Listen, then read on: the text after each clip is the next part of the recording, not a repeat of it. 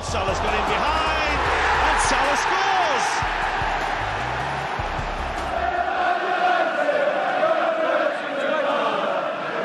Gomez punches it clear. Trippier again can deliver. And he does. Son's there! And he's won it! Heung-Min Son right at the end has won it for Tottenham. Would you believe it? Look at the celebrations. Look at the scenes.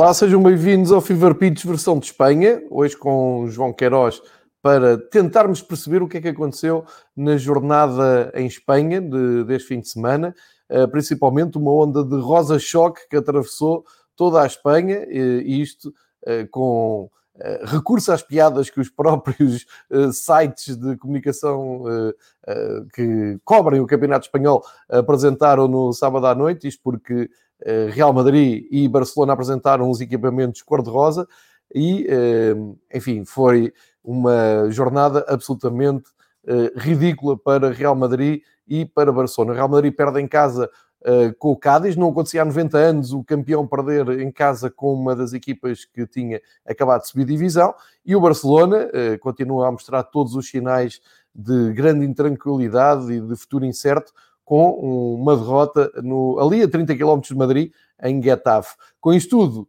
temos eh, Vilha Real e Real Sociedade na frente do campeonato.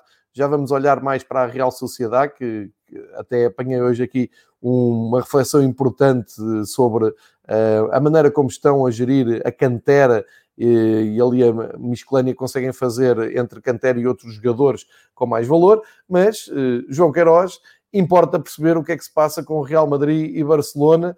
Nem sei se queres começar por Madrid ou por Barcelona. A verdade é que são dois eh, candidatos ao título e também depois podemos olhar para o Sevilha que caiu uh, com o Granada. Daqui só se safou o Atlético Madrid.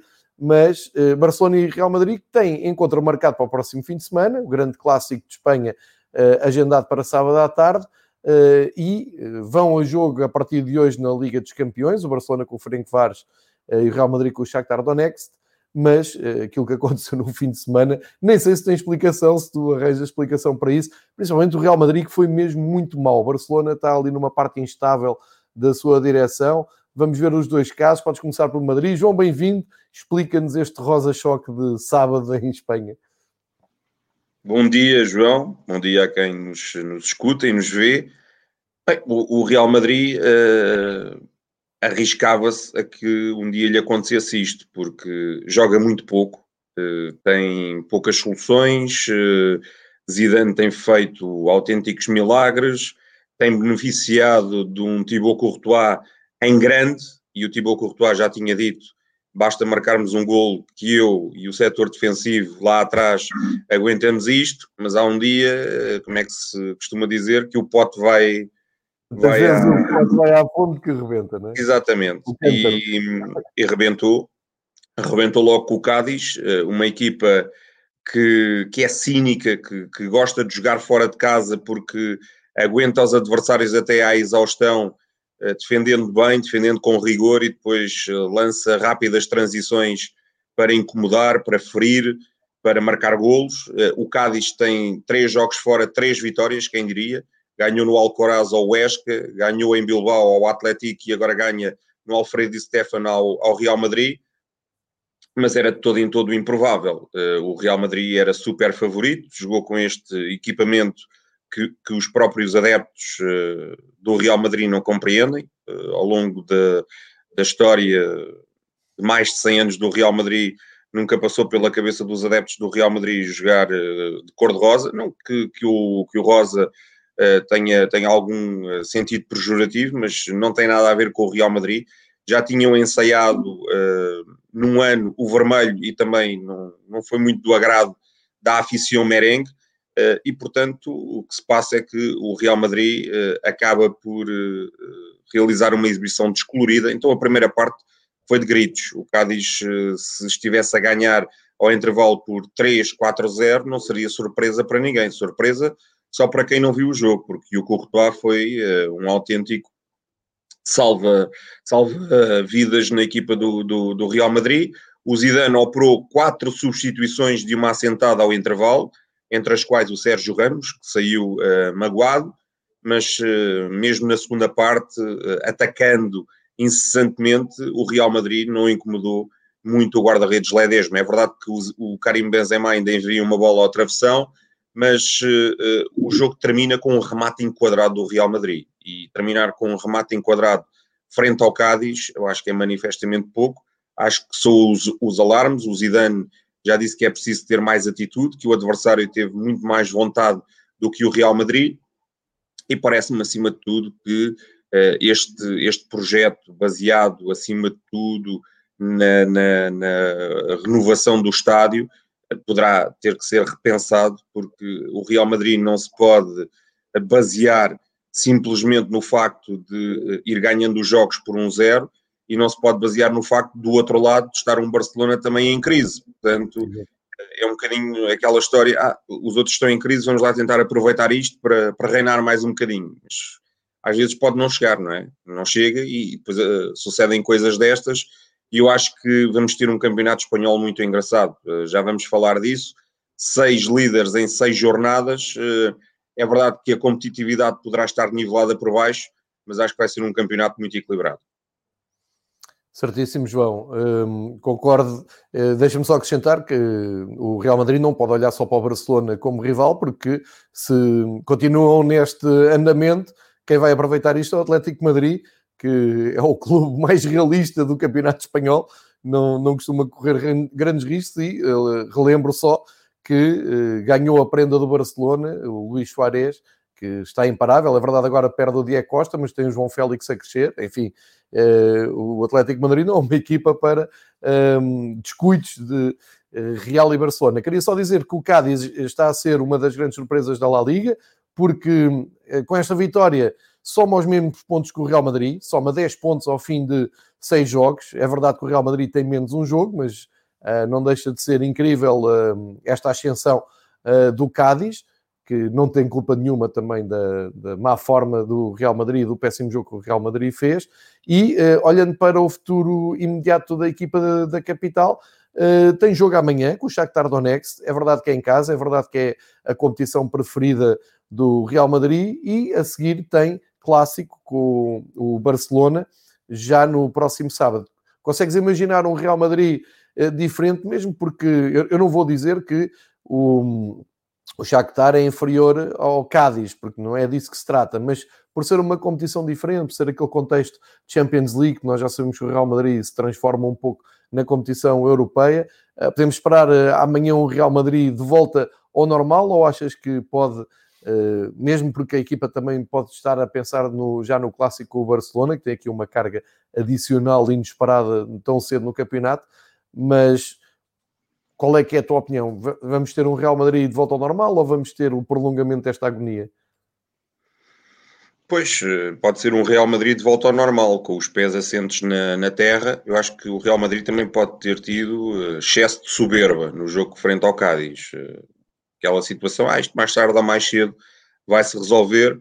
Pode ser que esta derrota uh, tenha, tenha permitido ao Real Madrid regressar um bocadinho uh, à, à, terra. Uh, de qualquer das formas, o Shakhtar chegou às meias finais da Liga Europa, é uma equipa muito bem trabalhada pelo Luís Castro, é uma equipa que tem argumentos suficientes e, e se, se analisarmos até pelas odds das casas de apostas, eh, é verdade que o Real Madrid é favorito, mas eh, a percentagem de favoritismo que é dado ao Real Madrid não é assim tão grande como isso, eh, o que significa que noutros anos as coisas provavelmente seriam mais, mais fáceis. De qualquer das formas, acho que o Real Madrid tem, tem grandes possibilidades de arrancar esta fase de grupos da Liga dos Campeões com uma vitória, mesmo não arrancando com uma vitória, tem um grupo aparentemente acessível para, para seguir sempre, sempre em frente.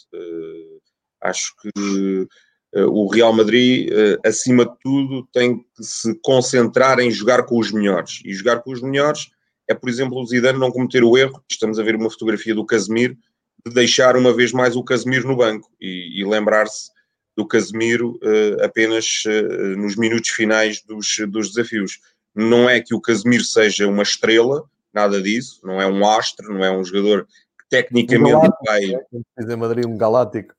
Pois, não, não é um jogador que vai para a frente e vai resolver o jogo, não é? Nada disso. Agora, equilibra a equipa de uma forma que nenhum outro o consegue fazer. E eu acho que uh, em campo também é necessário, às vezes, ter jogadores desse, desse calibre uh, e com essa raça para, para ganhar jogos. E o, e o Casemiro, eu acho que é um jogador uh, absolutamente fundamental. Não sei o que é que se passará com o Casemiro. O Casemiro não tem sido utilizado com tanta regularidade pelo Zinedine Zidane mas eu acho que acima de tudo o Real tem que pensar em regressar à, àquele que é o seu melhor 11, com, com o Sérgio Ramos, com o Varane, com o Casemiro, enfim, eh, com, com o Modric, com o Kroos. Eh, é verdade para a frente só tem o Benzema. Nas aulas, a ver, vamos se, se irá continuar a persistir no Lucas Vasquez e no Vinícius ou se, ou se vai mudar, mas até por aqui se nota qualquer coisa diferente. Quando o Real Madrid começa um jogo com o Lucas Vasquez numa aula e o Vinícius Júnior na outra, quer dizer, falta aqui algo ao Real Madrid, não é? O Real Madrid chegou a jogar com Benzema, Bale e Cristiano Ronaldo, quer dizer, e não é este Bale, era o Bale bom. Uh, uh, e ainda, ainda chegou a ter Di Maria, ainda chegou a ter Ozil, enfim, chegou a ter uma, uma série de jogadores que, que neste momento já não, já não estão em Madrid, portanto é um plantel uh, muito mais frágil. Vamos olhar então para o, outro colosso de Espanha, o Barcelona, uh, que jogou a seguir ao Real Madrid, portanto ainda tinha essa responsabilidade acrescida uh, de mostrar a ambição de conseguir ganhar pontos ao Real Madrid. A 30 km de Madrid, vai jogar com o Getafe, perde um zero. Eu acho que a grande notícia do, do Getafe Barcelona é a naturalidade com que se pode aceitar o resultado. E estamos a falar de um Barcelona com, com o Messi, uh, e com muitos outros craques que, que, foram a jogo, Barcelona está completamente uh, em modo descontrolado. Uh, é verdade que agora tem um jogo da, da Liga dos Campeões que me parece extremamente acessível, vai já com o Frank Vares, depois tem o tal clássico, mas isto vai muito além de, do que se passa dentro de campo, não é, João? Isto em Barcelona, o desastre é muito mais amplo do que dentro do relevado. Pois, a direção não se, não se consegue entender com os adeptos, eh, nem se consegue entender eh, com os funcionários, incluindo eh, jogadores. Portanto, é uma direção que não se consegue nem entender para fora, nem se consegue entender para dentro. Estão marcadas eleições para março, mas é uma direção do Barcelona muito, muito impopular. O, Bartomeu parece-me que tem os dias contados e, e portanto, o Barcelona vai, vai navegando em mares absolutamente turbulentos nesta, nesta fase, eh, porque tem um plantel extraordinariamente curto, não atacou o mercado da forma que seria desejável, deixou sair jogadores importantes, como o Soares, como o Vidal, como o, Nelson de Semedo, uh, já nem vou falar do Arthur. Uh, o Pjanic não é opção, já se percebeu, e é um jogador de uma dimensão absolutamente fantástica.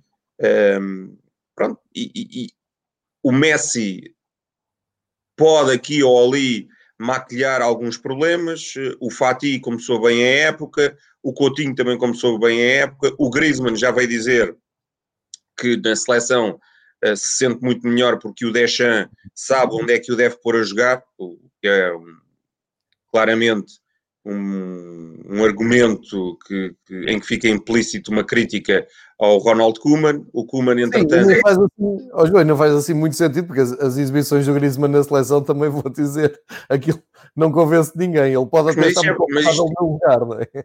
Pois, mas como marcou um gol na Croácia, resolveu uh, vir claro, dizer claro, isso. Claro, porque é que marcas aqui e não marcas eh, no Barcelona? Ah, porque aqui o Deschamps sabe uh, tirar partido das minhas capacidades. Uh, pronto, não disse, mas uh, Sim, da frase ficou, ficou lá. Uh, agora, uma bela peça, não é? agora, o que é facto é que uh, o Barcelona uh, está longe de ser aquele Barça que nos encantou ao longo, eu não diria ao longo dos últimos anos, eu diria ao longo das últimas décadas.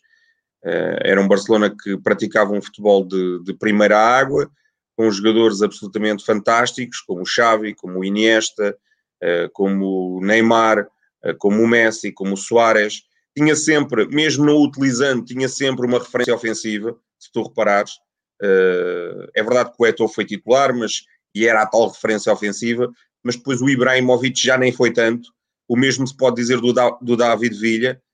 E agora com a saída do Soares fica então completamente órfão, porque não tem aquele chamado ponta de lança, ponta de lança. Quer dizer, tem, é o, é o Martin Brett White, só que não conta, e o Kuman já fez saber que não conta. Uh, depois o Kuman no final do jogo vem, vem salientar que o Barcelona teve muito poucas oportunidades, o que diz bem uh, da exibição cinzenta que o Barcelona acaba por protagonizar no Coliseu Alfonso Pérez.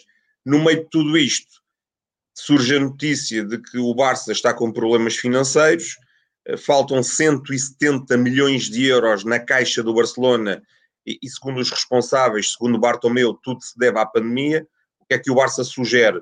Sugere uh, uma redução transversal dos ordenados, uh, portanto, desde jogadores, desde o topo da pirâmide até uh, ao, funcionário uh, mais modesto.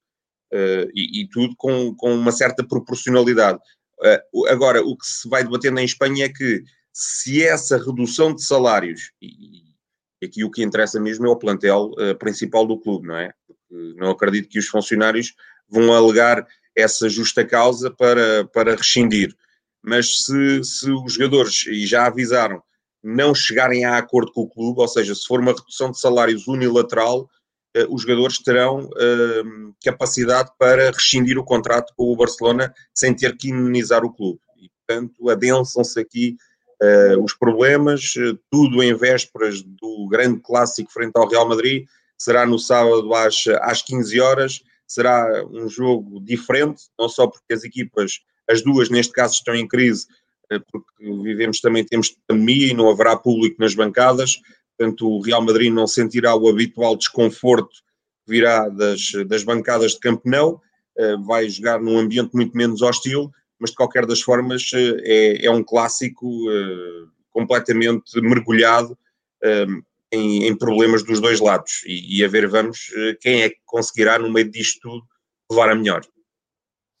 João, e só para, para uh, tornar isto tudo ainda mais engraçado, mais engraçado, menos para os adeptos do, do Barcelona, uh, recordar que o Barcelona então tem esse jogo de Liga dos Campeões com o Frank Vares, teoricamente um jogo acessível, mas enfim, neste contexto nunca sabe. O Frank Vares, já o disse aqui noutras edições do Fever Pitch, tem feito um belíssimo percurso europeu, já surpreendeu equipas como o Celtic, por, por exemplo, Uh, mas, enfim, será um jogo de todo acessível, pode ser um jogo para ganhar ali algum balanço, mas repara bem, a seguir o Barcelona recebe o Real Madrid e hum, quatro dias depois o desafio que tem para a Liga dos Campeões é em Turim contra a Juventus. Portanto, tem aqui uma série de três jogos de Liga dos Campeões e campeonato que uh, vai pôr à prova uh, toda, toda esta um, toda esta maneira organizativa do, do Barcelona. Uh, depois de, da Juventus ainda tem que ir jogar com o Alavés e depois recebe o Dinamo de Kiev. Ou seja, está aqui num ciclo bem delicado o Barcelona e já agora eu partilhei aqui uh, esta imagem também para um último comentário sobre o Barcelona e, bem ilustrativo do descontrole absoluto que vai Uh, e que passa cá para fora, não é? Por muito que o Kuman uh, venha com aquele ar tranquilo, dizer que tem a coisa controlada. Houve aqui publicações ligadas a Barcelona a dizer que o Messi era para ter começado no banco, porque o Kuman pediu ao Messi para começar no banco de suplentes neste jogo com o Getafe e o Messi recusou-se. Uh, portanto, há aqui alguma coisa que está mal. ou o Messi estava realmente a 100% e não se sabe como é que o Kuman se dá ao luxo de ir ao Messi e ir para o banco. De qualquer maneira, o treinador, ele é que sabe, e também não percebe como é que o jogador, mesmo sendo o Messi, responde ao treinador que não, senhora, estou em condições e vou lá para dentro. Eh, enfim, esta é uma das muitas coisas que veio a público. Acresce depois, também... o Messi, não, depois o Messi até acabou de ser dos melhores e o, e o sim, Koeman sim. Elogiou fortemente o capitão do Barcelona. Mas eu, eu acho que aqui uh, a ideia do Koeman foi preservar o Messi, porque foi para a Argentina, depois da Argentina foi para a Bolívia, depois da Bolívia regressou a Barcelona. Estamos no tal ciclo infernal, em que parece não haver aqui, e já discutimos isso, muita sensibilidade por, por parte da UEFA e da FIFA e continuam-se a marcar jogos de seleções, é porque depois a seguir a este ciclo eh, infernal dos clubes, é? com campeonatos e competições europeias, haverá novos jogos de seleções. E diga-se a esse respeito que a Federação Holandesa teve até um comportamento muito elogioso e exemplar ao adiar jogos das, das equipas que participam nas, nas competições europeias, quer seja na Liga dos Campeões, quer seja na Liga Europa. Certo, já um pouco também à semelhança do que tinha feito quando o Ajax chegou às meias finais da Liga dos Campeões, há sempre essa preocupação da Federação Holandesa, daí trabalham uh, muito bem. Um, fechado então aqui o dossiê Barcelona e Real Madrid, fica então o convite para não perderem no próximo sábado, 3 da tarde, Camp Nou, Barcelona Real Madrid. Eh, em Portugal o jogo passa na Eleven Sport. Entretanto, na Liga dos Campeões, já o dissemos, Barcelona e Real Madrid vão jogar eh, esta semana. E eu aproveito para passar para o topo da tabela em Espanha, eh, porque estamos perante algo de todo inesperado não é de todo inesperado porque são as primeiras jornadas e no por cima o calendário em, em Espanha está muito desencontrado. Mas pouca gente arriscaria dizer que ao fim de seis jogos tínhamos Real Sociedade e Vilha Real no primeiro lugar. Vamos começar pela Real Sociedade, uh, lembrando que ganhou em Sevilha ao Betis por 3-0. O Betis tinha começado muito bem e a Real Sociedade nem tinha começado muito bem a época, mas a verdade é que ao sexto jogo, uh, vitória clara da Real Sociedade, embora o jogo não tenha sido assim tão claramente favorável à, à, à, equipa da Real Sociedade, porque há ali um gol anulado ao Betis, logo a seguir o, a equipa da Real Sociedade chega ao 2-0. Enfim, o João já, já nos vai dar umas pinceladas sobre o jogo. Queria também trazer aqui uh, à discussão o Alberto Ortega, que é um jornalista que eu sigo no Twitter espanhol, que uh, muito pertinente, sempre atento à, à, à atualidade espanhola.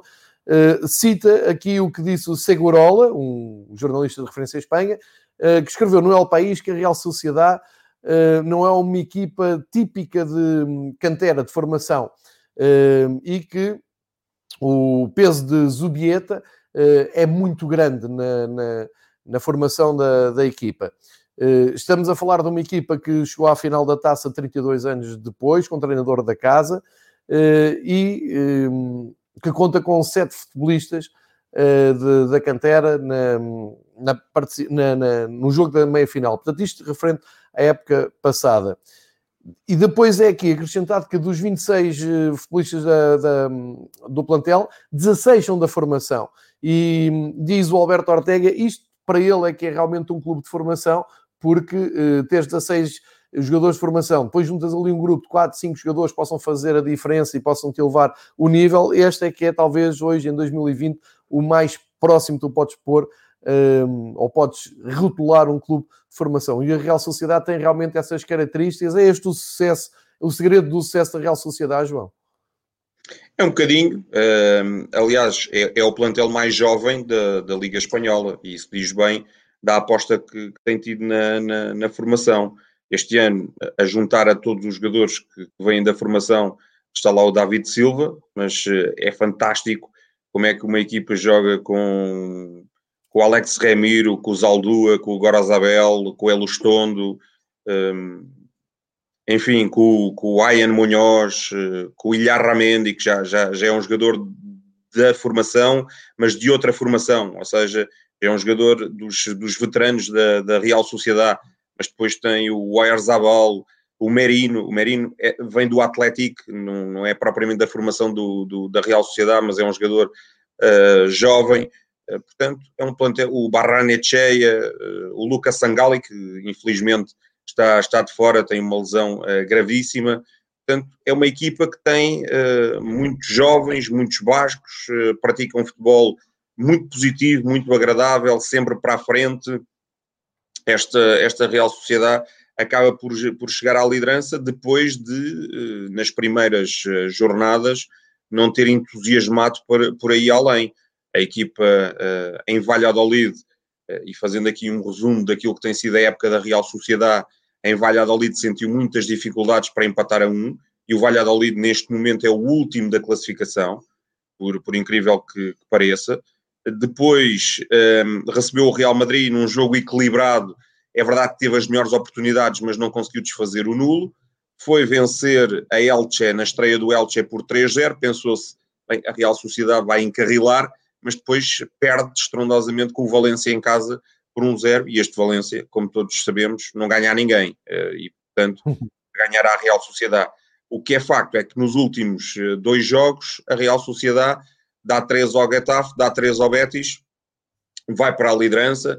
É verdade que frente ao Betis faz uma primeira parte excelente, chega ao intervalo a ganhar por um zero uh, e o resultado foi escasso, mas na segunda parte tivemos aquele Betis que nos tem vindo a entusiasmar, o Betis de, de Manuel Pellegrini.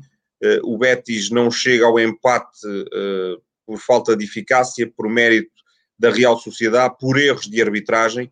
O VAR anula, anula um golo a Sanabria, bem anulado, está realmente fora de jogo, mas, mas depois uh, há ali uma, uma sensação de que fica claramente uma grande penalidade por assinalar a favor do, do Betis, e portanto um jogo que à partida poderia ter resultado num empate, uh, acaba na fase final por dar um 3-0 uh, para, para a Real Sociedade. Portanto, é um resultado que não condiz nada com os acontecimentos que, que vimos no, no Benito Villamarín.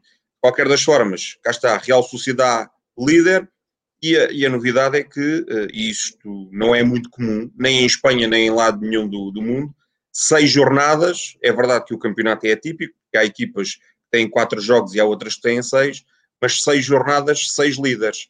A saber, Valência na primeira jornada, Granada na segunda, Betis na terceira, Getafe na quarta, Real Madrid na quinta e Real Sociedade na sexta. Portanto, já se aceitam apostas, até porque se reparares entre a Real Sociedade, que é a primeira, tem 11 pontos, e o Valência, que é 13 terceiro, que tem 7 pontos, há apenas 4 pontos de diferença.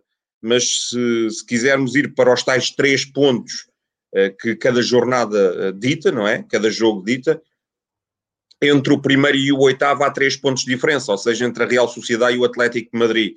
Uh, o que significa que já se fazem apostas para saber qual será o próximo líder e para não termos um líder uh, que, que, possa vir a ser uh, repetente, só se vêem aqui as hipóteses do Villarreal e do, e do Cádiz, porque todos os outros já foram líderes, o Real Madrid, o Getafe, o Granada e o Betis, e o Atlético Madrid, apesar de poder chegar aos oito pontos, dada a conjugação eh, que a jornada nos apresenta, nunca poderá ser primeiro, porque lá está, uma das equipas que segue à sua frente uh, irá conseguir eh, fazer mais pontos do que, do que os 11 do Atlético Madrid, e portanto uh, aguarda-se para saber se o Villarreal ou o Cádiz surpreendentemente chegarão ao topo da tabela no final da sétima jornada. É, isso é um dado muito interessante, essa troca de líderes na, em Espanha. Não está fácil realmente uh, conseguir alguma regularidade uh, na frente. Uh, tu fizeste aí a comparação do Fosso até ao Valência, mas é como tu dizes, o Valência também está a passar uma fase absolutamente atípica, ninguém percebe muito bem o futuro imediato do grande clube de, de Valência. Mas já agora ia aproveitar aqui o balanço, estarmos a olhar para a classificação que mostra então a Real Sociedade em primeiro com mais 8 golos de gol a Verades e tens o, o Villarreal ali no segundo lugar, 6 jogos, 11 pontos, uh, zero na diferença entre golos marcados e golos sofridos, mas uh, chegam lá depois de uma vitória precisamente sobre o Valência, onde prevaleceu a lei do ex, uh, em que o Parejo marcou e não festejou e deu a vitória um, uh, no jogo com o Valência, marcado por um grande gol do Gonçalo Guedes, diga-se, que está ali um pouco perdido. Uh, mas este Villarreal também acaba por chegar aqui às primeiras posições e estamos a falar de um projeto muito sólido, um projeto muito equilibrado, que pode começar a sonhar em pelo menos lutar pelo top 5, top 6 do Campeonato Espanhol. Sim, e, e se analisarmos as coisas de forma fria, o Villarreal já foi ao terreno do Barcelona e ao terreno do Atlético Madrid. Exatamente. Em Barcelona sofreu a, a tal derrota por 4-0, daí ter a diferença entre marcados e sofridos uh, nula, porque levou esses quatro e depois nas quatro vitórias que acumulou ganhou uhum. duas vezes pela margem mínima e uma vez por dois golos, portanto tem os, tem os zero golos uh, de, de, de, diferença, mas uh, já foi a campos difíceis, portanto eh, o Villarreal eh, acaba por eh, fazer um campeonato dentro daquilo que, que, no fundo era expectável. Contratou um treinador com ambição, um treinador que, olha, também já tinha comandado o Valência e, e comandou o Valência também com, com sucesso. conduziu, conduziu, conseguiu conduzir o Valência ao terceiro lugar. teve também sucesso no Sevilha, foi um treinador que, que levou o Sevilha a algumas vitórias na Liga Europa. No Arsenal, nem tanto, mas convém dizer que, que no Paris Saint-Germain acabou por sagrar, sagrar campeão francês. Portanto, uma grande aposta no treinador e uma grande aposta também em, em jogadores. Uh, tem uma linha da frente com, com Alcácer e, e Moreno. Uh, contratou por empréstimo o Cubo, nesta jornada até foi, foi expulso. Uh, cá está, a alusão ao, ao, Rosa. O Rosa foi muito utilizado nesta jornada por, lá está, apoio às campanhas de luta contra o cancro da, da mama.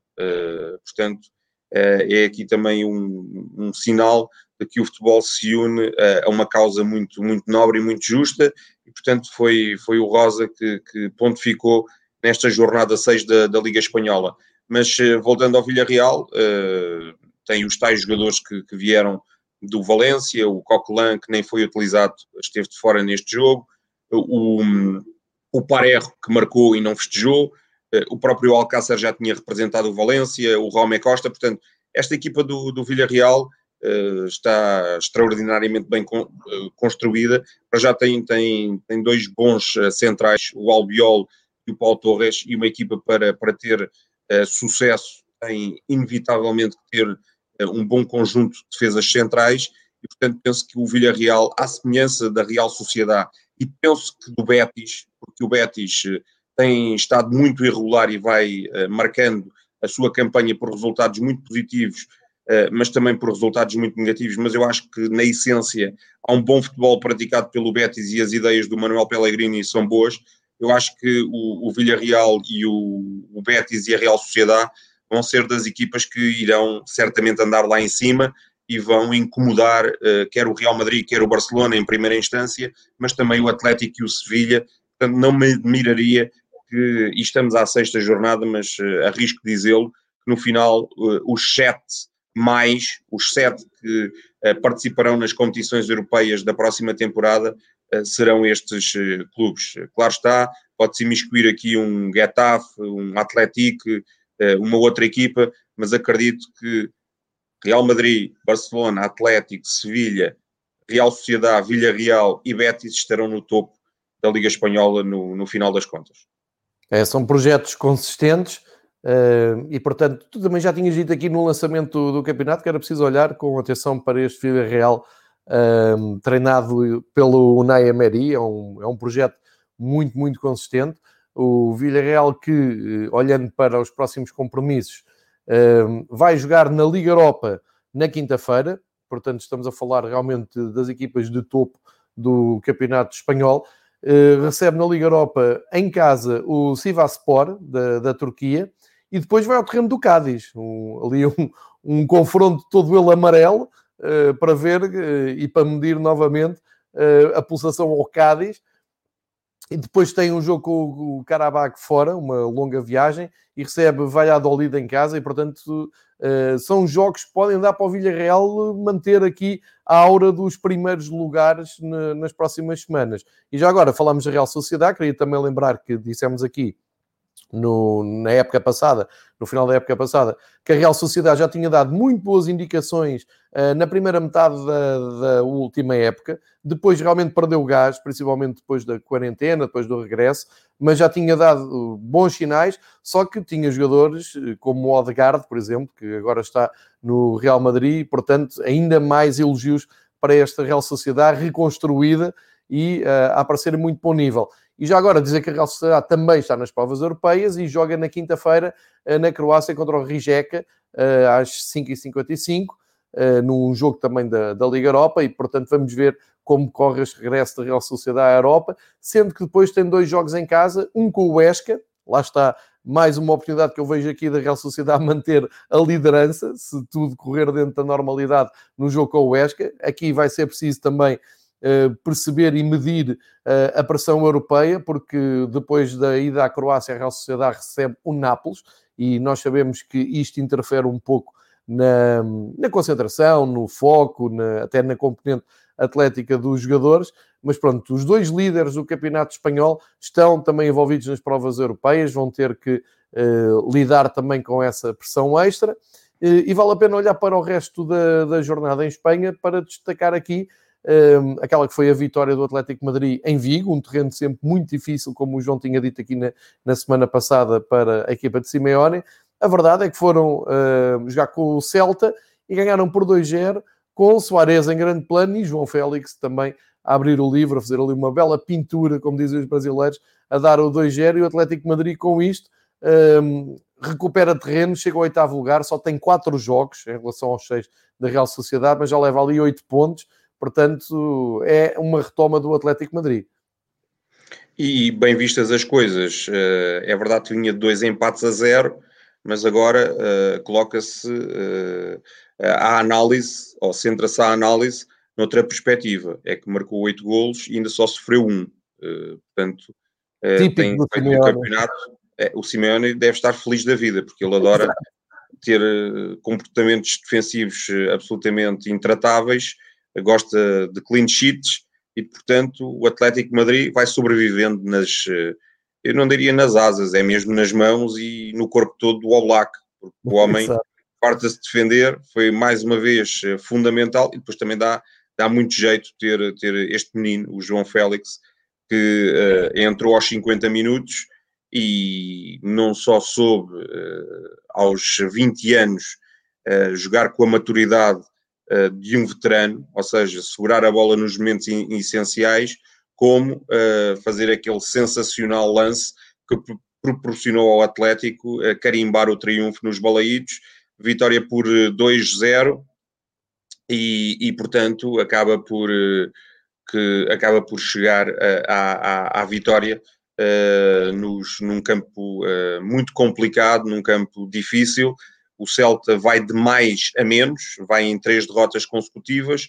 O Atlético parece estar bem e agora vai ter não só um confronto importante para a Liga dos Campeões em Munique, frente ao campeão europeu, o Bayern, depois vai receber o Betis no Vanda Metropolitano, portanto, um jogo que também se aguarda com enorme expectativa, vai ser jogado sábado à noite, e este Betis eh, já percebemos que é capaz do melhor e do pior, eh, é capaz de, de ganhar em Valência por, por 2-0, independentemente de ser eh, um, um, Valência triste e pobre, mas uma grande exibição do, do Betis, como é capaz depois de, de perder 3-0 com a Real Sociedade ou com o Getafe. Portanto, vamos, vamos esperar por tudo desse Atlético de Madrid uh, Betis. Uh, o Atlético uh, acho que tem plantel para. O, o, Atlético tem sempre, até historicamente, tem sempre plantel para, para estar lá em cima. Mas, dada a forma como os outros estão, já falámos disso, e, e dado o comportamento defensivo que a equipa tem, eu acho que o Atlético foi aquilo que tu salientaste, acabou por ver cair-lhe uh, no prato o Luís Soares e não tem culpa nenhuma disso, portanto, ainda é mais um jogador que vem adicionar qualidade à equipa colchonera. Portanto, o Atlético, com, com toda a gente que tem atrás e que é boa, dá confiança, como o Jiménez, como o Savic, como o Felipe, como o Hermoso, como o Trippier, como o Renan Lodi, tem agora este menino, o Manu Sanches, que foi titular na lateral esquerda. Lá está o Simeone, poupou o Lodi para, para Munique, até porque o Lodi foi, foi convocado para a seleção brasileira. Um, tem, tem a equipa do o, o Atlético, depois tem o Coca, tem o Saúl, enfim, o João Félix, o Diego Costa, o Soares, o Carrasco, o Correia. Estamos a ver que, que tem muitas soluções, tem, tem mais soluções do que o Real Madrid e o Barcelona.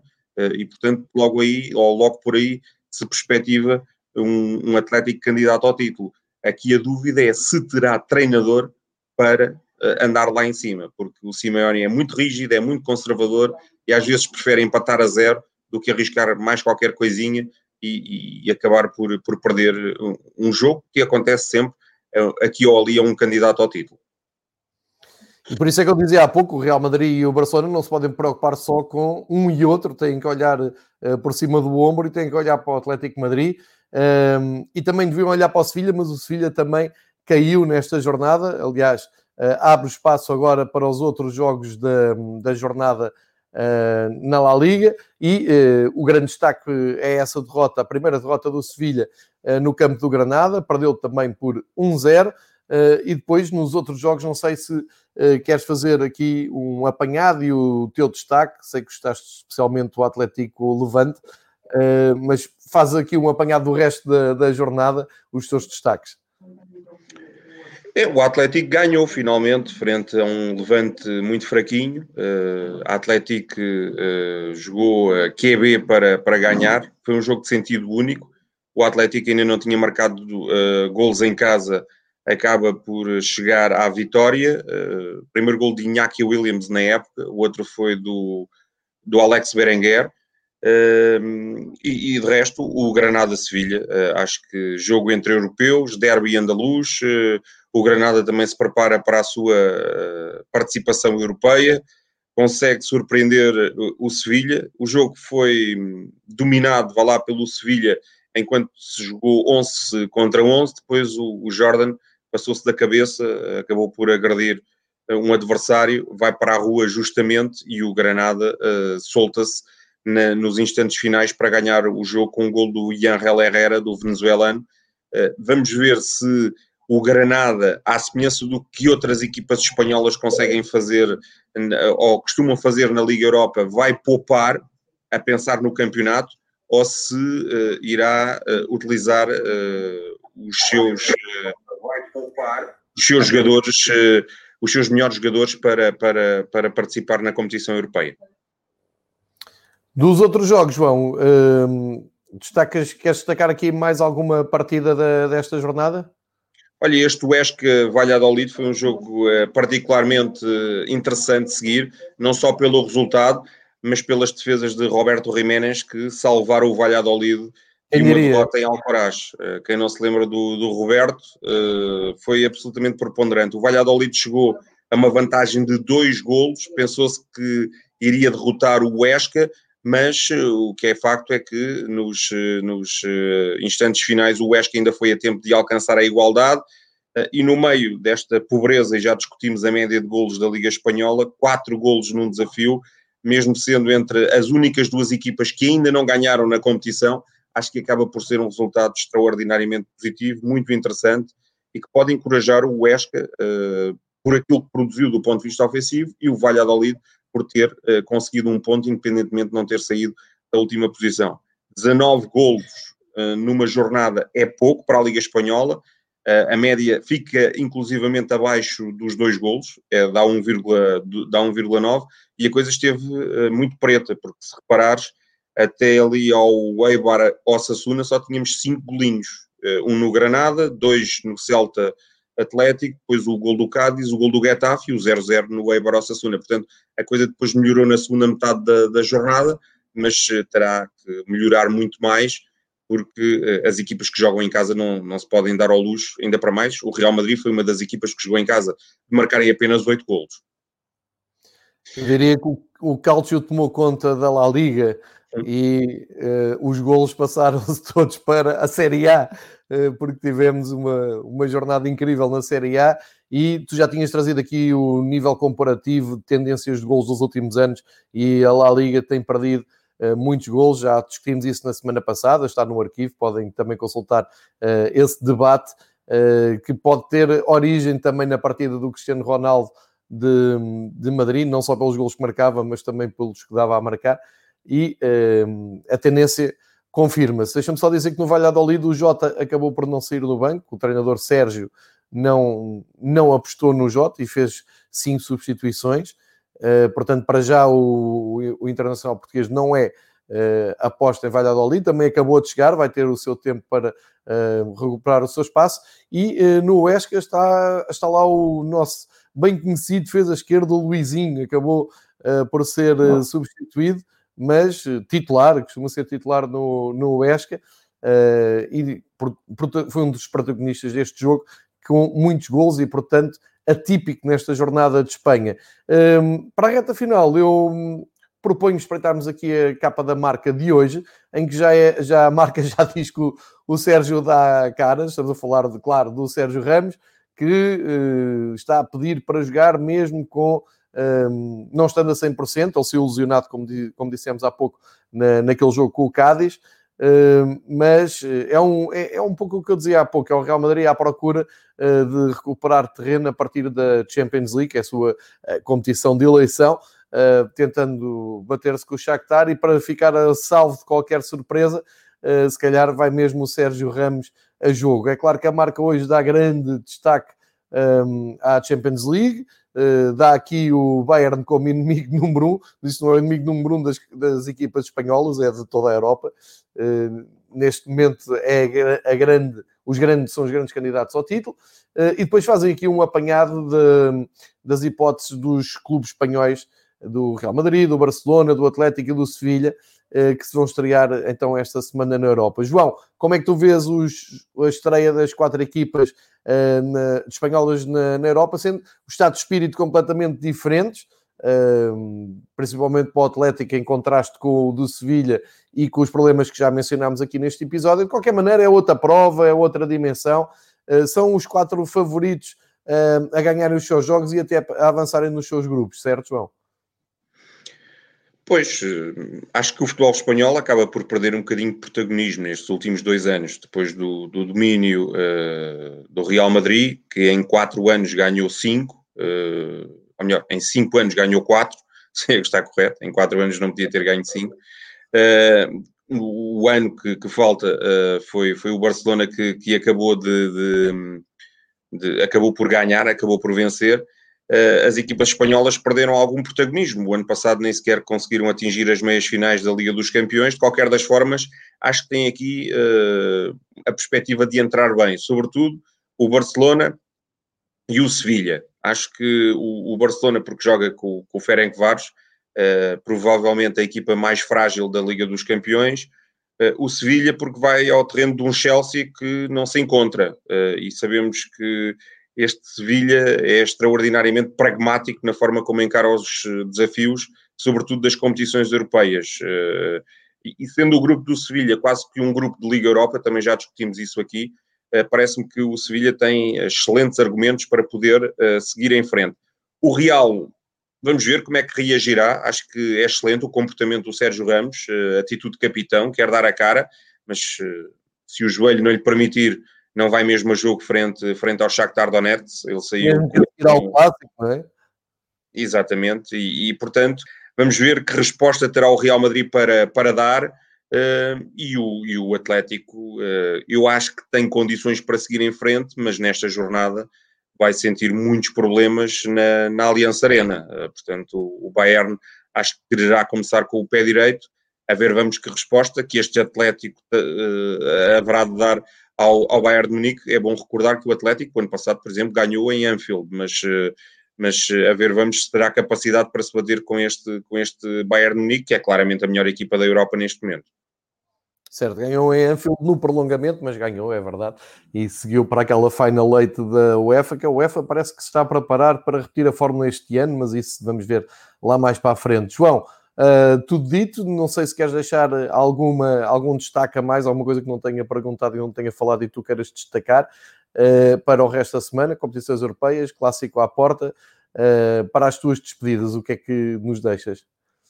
Não, mais, mais um grande sábado na, na Liga Espanhola em perspectiva. Vamos ter o Barcelona-Real Madrid, o jogo dos jogos, o jogo que, que faz parar o mundo, que faz movimentar todo o planeta será no, no, sábado à tarde às 15 horas, 16 espanholas, eh, portanto, em Camp Nou, independentemente de não ter público na bancada, acho que vai ser um grande jogo, muita história, duas equipas com um grande palmarés. O Real Madrid é campeão em título. Nos últimos tempos, o Barcelona conseguiu superar o Real Madrid a nível de vitórias no Clássico.